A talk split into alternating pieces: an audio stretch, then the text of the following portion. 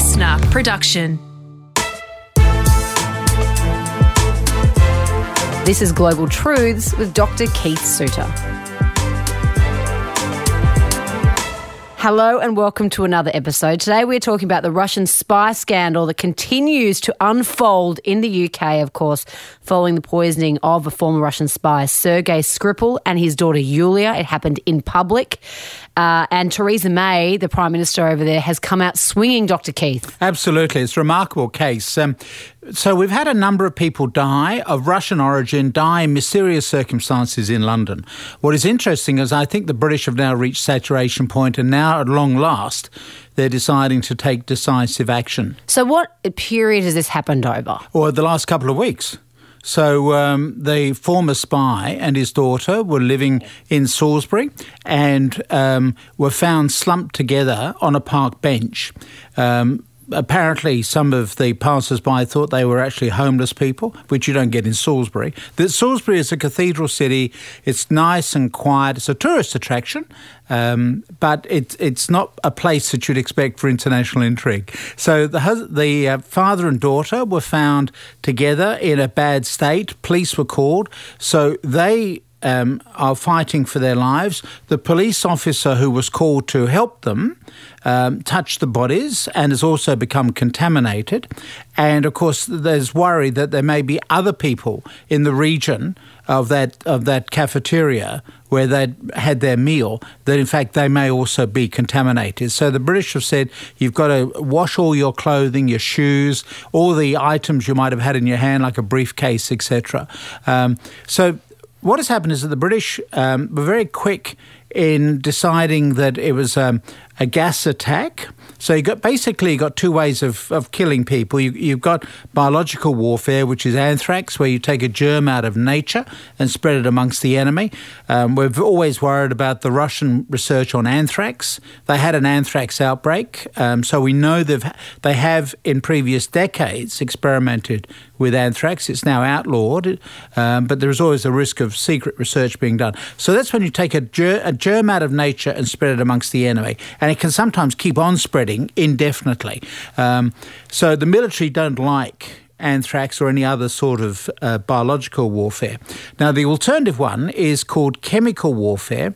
Uh, or gas warfare. So this began um, during World War One, although of course there are examples of, of previously use of toxic smoke, etc., for the last 2,000 years. But the real breakthrough came in World War One when a person called Fritz Haber, who ironically later won a Nobel Prize for chemistry, mm. Fritz Haber, a patriotic German, was working on the German fabric industry and um, noticed that in dyeing women's clothing, it also gave off a noxious gas. And then years later, when Germany was at war with the British and others, um, he then recycled that technology to make it into a weapon. Right. And so the Germans used gas warfare first. The British soon realised what was going on and so retaliated. Although the risk always with gas warfare is the wind changes. And in fact, the first casualties of British gas warfare were Australian soldiers because oh, ah, the wind good. blew the, the gas back into the attack. So, but th- that early form of gas warfare attacked the breathing system of people. So you saw these terrible examples of people coughing. Some people didn't die for decades but they had weak lungs for the rest of their lives. Others lost their eyesight. Really horrendous. During the 1930s, and then uh, there, there, was the first step after the war to ban gas warfare. Um, Haber himself. Uh, as I say, received a Nobel Prize for chemistry for his work in the civilian sector. He'd also developed fertilizer as well as a, a chemical item. Um, the tragic tragedy of him is that he was a patriotic German, but also Jewish. And even though he'd converted to Christianity, nonetheless he decided to flee the country once the, the Nazis took over power in 33 and died um, in Switzerland, possibly on his way to take up a, a job somewhere else. So, so that's Fritz Haber, a very controversial person. He said, Look, I simply invented a higher form of killing. Mm. Um, so that's how he tried to get around this controversy over uh, his invention of gas warfare.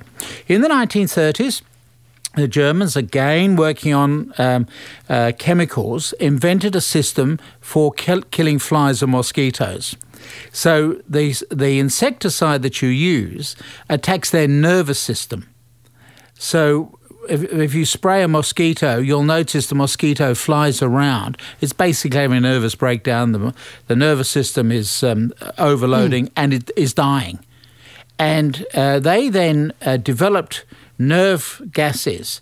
Ironically, Hitler, who had been poisoned in World War One, did not want to have those weapons used unless the British used them.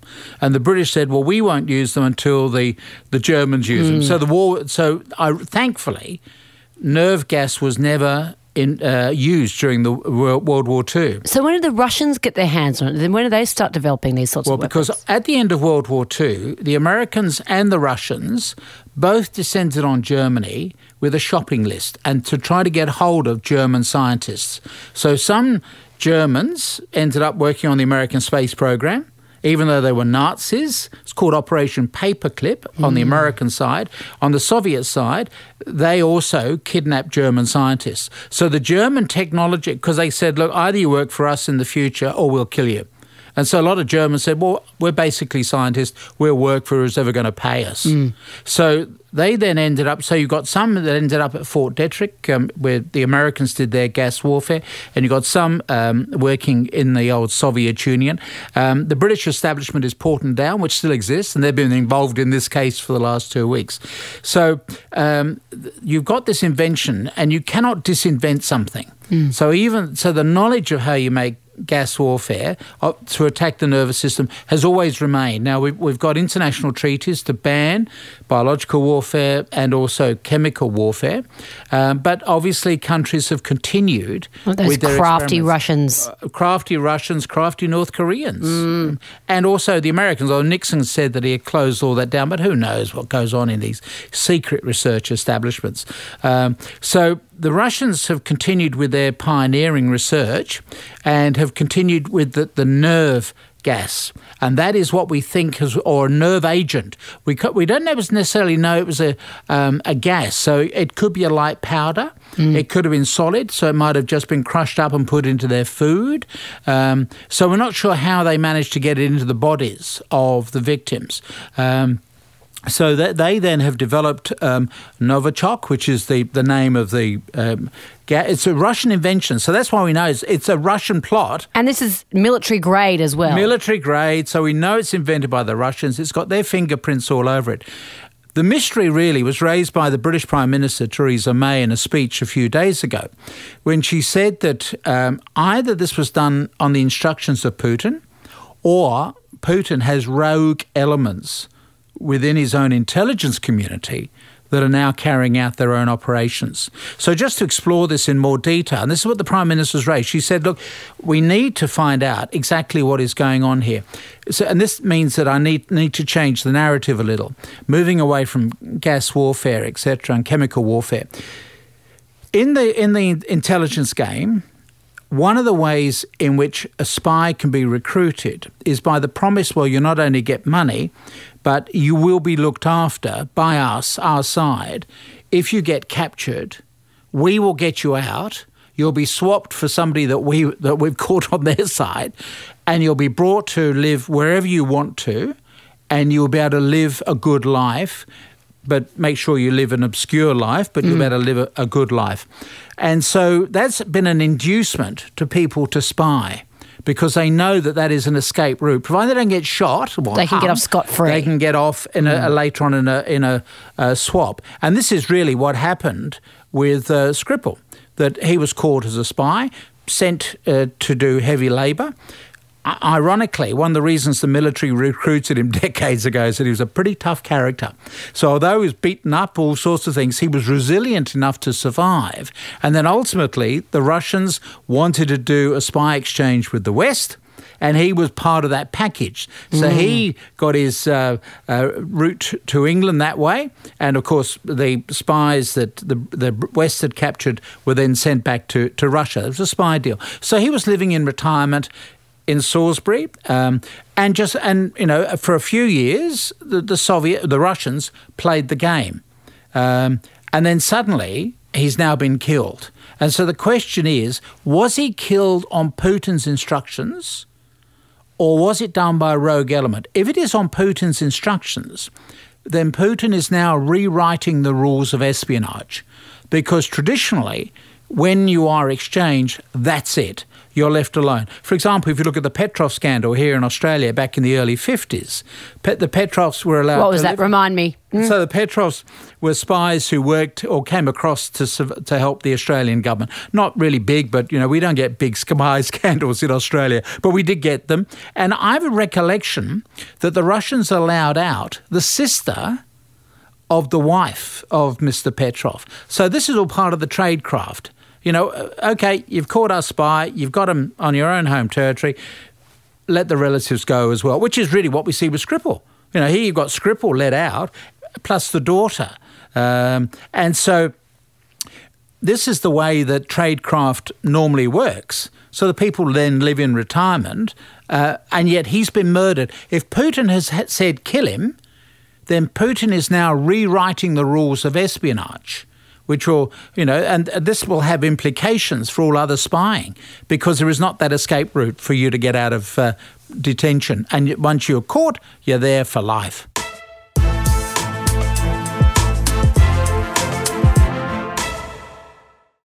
This is Global Truths with Dr. Keith Suter. We're talking today about the Russian spy scandal that is continuing to unfold in the UK following the poisoning of a former Russian spy, Sergei Skripal, his daughter Yulia. We're talking at the moment about how much of a role President Putin did play in all of this, and uh, and it really is game changing in terms of espionage. If if he has played a major role, uh, why would he so brazenly order, if he was involved at all? This sort of thing on UK soil? Well, that's exactly what Mrs May, the British Prime Minister, has asked. It doesn't make sense. The guy's not involved in spying now. He's living in a very quiet English cathedral city. It doesn't make sense for Putin to do this unless it's a deterrent to other potential spies, just simply saying, look, if you're spying against us, you've, you don't have that escape route. Especially with the Russian election on this weekend, it seems like a bit of a distraction. But also, I mean, this the Russians have been quite brazen in the last few years. There've been quite a few Russian agents attacked on British soil. So was enough was enough from the British perspective. Well, this is the other part of the problem that we had um, um, a, a Russian who was killed with polonium, which is a highly radioactive substance killed again on British territory. And the British were rather slow to respond. Uh, weak, I think, is a better way of putting it. Um, and so I, if it is Putin who's instructed this, then Putin figured, look, I got away with it a decade ago. I can continue to do it now. And also, we've had other Russians who've died in suspicious circumstances, people who keep committing suicide, etc. You know, there, there's a, an allegation that perhaps 14, 15 people who have been declared by the police, the police just simply say, look, these are dead Russians. Why mm. should we worry? So, you know, the allegation is that they were never very thorough in carrying out their investigations because it's not in their interest as far as we're concerned. These are dead Russians, let them go. The other thing which is interesting, and again, I have to change the narrative a little, is that it's been British policy for the last 20 odd years to encourage rich people to live in London, so or at least in England. So England um, is kept afloat financially by the banking and well finance industry generally, right? You know, manufacturing has declined. Tourism is good. It's a service sector which is growing. So manufacturing, you know, it's the country that went into the Industrial Revolution in 1750 and is now out of that mm. industrial era.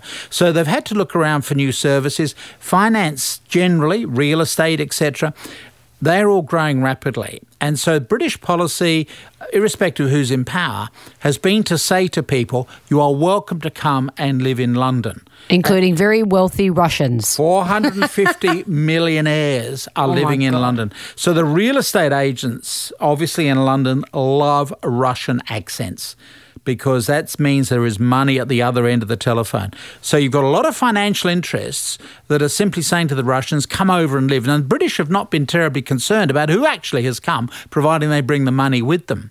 And so what we're now looking at, or the British are looking at, a decade late, is financial penalties to be imposed on Putin's allies and Putin himself if, if, we find that he's got any money in London. So we're now beginning something which we should have done 10 years ago.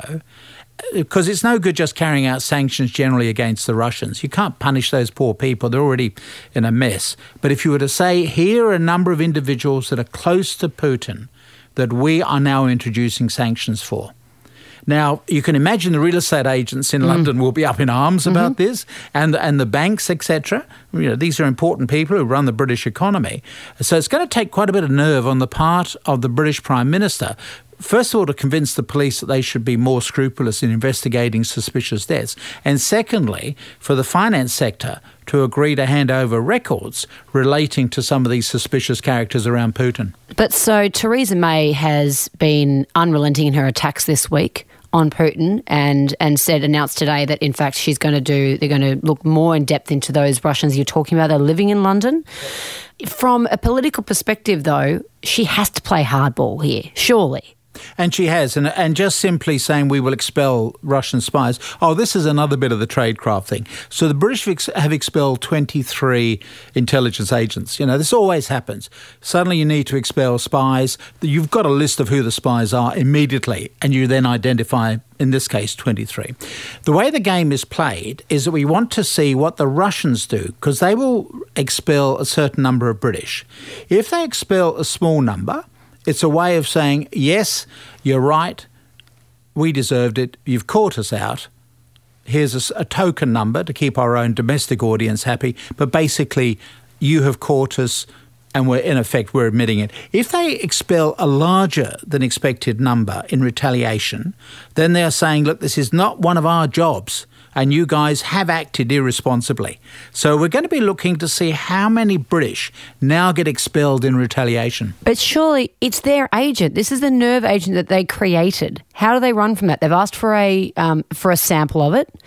If they if the UK government does give over a sample of what was used to poison Sergei and his daughter Yulia, and what happens then? Well, and this, of course, is where, going back again to the British Prime Minister, Theresa May, she said there are two possibilities. One is that this was authorised by Putin, or that there are rogue elements operating in Russia over which Putin doesn't have control, which might explain this strange request by the Russians for a sample. In other words, if they get that sample, of the the um, uh, poison, they will then be able to trace it back in their own records to find out who on earth had access to this stuff. So that so it's a game within a game within a game within a game. Did Putin authorize this? Because it makes no sense for him to have this guy assassinated. Makes no sense whatsoever. On the other hand, uh, the fact there's an election coming up really is neither here nor there because, after all, Putin's going to win that election. We can get the result now. Won't be a cliffhanger. So, as Mrs. May correctly said, in my view, you know, she said, "Is this now being done by rogue agents within the Russian government, within the Russian system?" Remember, the intelligence agencies often operate without telling anybody. My standard example, which affects Australia, is the UK-USA agreement, 1947, signed between the United Kingdom, uh, United States, and Australia, which have also involved New Zealand and Canada. It's now the Five Eyes. No politician was told about that. And it was 30 years later that, it, that its existence was revealed. You don't tell politicians these things, right? They're not running the country, mm. they're the ornaments. Mm. Um, and so the agencies have their own agendas. Now, what the what the agenda would be on this one, if it's not a Putin-inspired event, who knows? But Mrs. May has said that this is an option. So either authorised by Putin, but it makes no sense for him to do that, or it's a rogue element, reflects badly on Putin. And it's frightening because it means, therefore, that you don't know who else is going to be involved as a rogue agent and what their agenda might be. Is the Kremlin known, usually, the Russian government known for keeping a tight control on all their agents? Do they normally play, play ball or, or are there elements that have always been rogue? Um, no, generally speaking, um, they're honourable people. There is a, a, code of honour within the tradecraft, um, and the agencies do tend to cooperate with each other and honour agreements. As I say, when people do get exchanged um, in, in deals, those people, until two weeks ago, those people were never killed by the, the expelling country. So the Russians have, the Soviets in the old days certainly honoured their side of the bargain because they recognise it's in the long term interest to cooperate with your enemy uh, intelligence agencies because it's all part of this three dimensional chess game that goes on, which you and I, as taxpayers, are the ones who pay for this. But who knows what's going on in this uh, Hall of Mirrors, as it's called. Uh, again, absolutely fascinating. Just very quickly, um, and this is opening a can of worms, I'm sure. But we did find out there was a second death, a suspicious death, uh, just over a week ago. Another Russian in the UK. This completely flips the whole thing again because there's uh, uh, Magnitsky. I'll let you take it from there because otherwise I could confuse everyone. So, yes, the Magnitsky Act is an American act drawn up in um, response to what has been happening within Russia, particularly the death of Magnitsky, the lawyer, who was very badly treated um, by um, the Russian services. And there's now been a, um, a push to introduce similar legislation in the UK and no doubt for Australia. So, um, I think at long last we're getting aware of these problems um, and the need for us to, to retaliate against Russia. Remember, we're not dealing with the old Soviet Union. The old Soviet Union was motivated by political ideology. Money was not a major factor for them. They really did think they were running a new society and they're trying to take over the world for the benefit of the rest of the world so that we could all become nice, peaceful communists. What we're now dealing with in Russia is a um, is basically a pirate state. It's one that is motivated by money.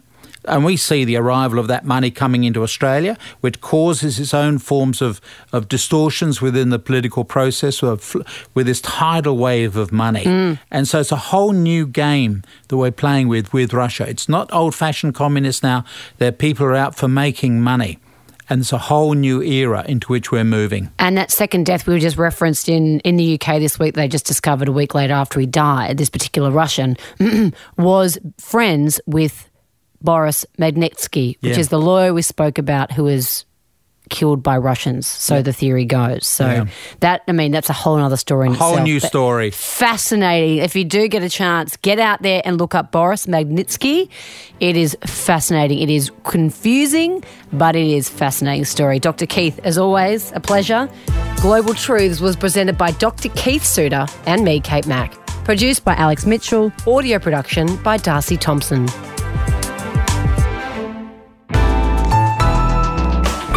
Listener.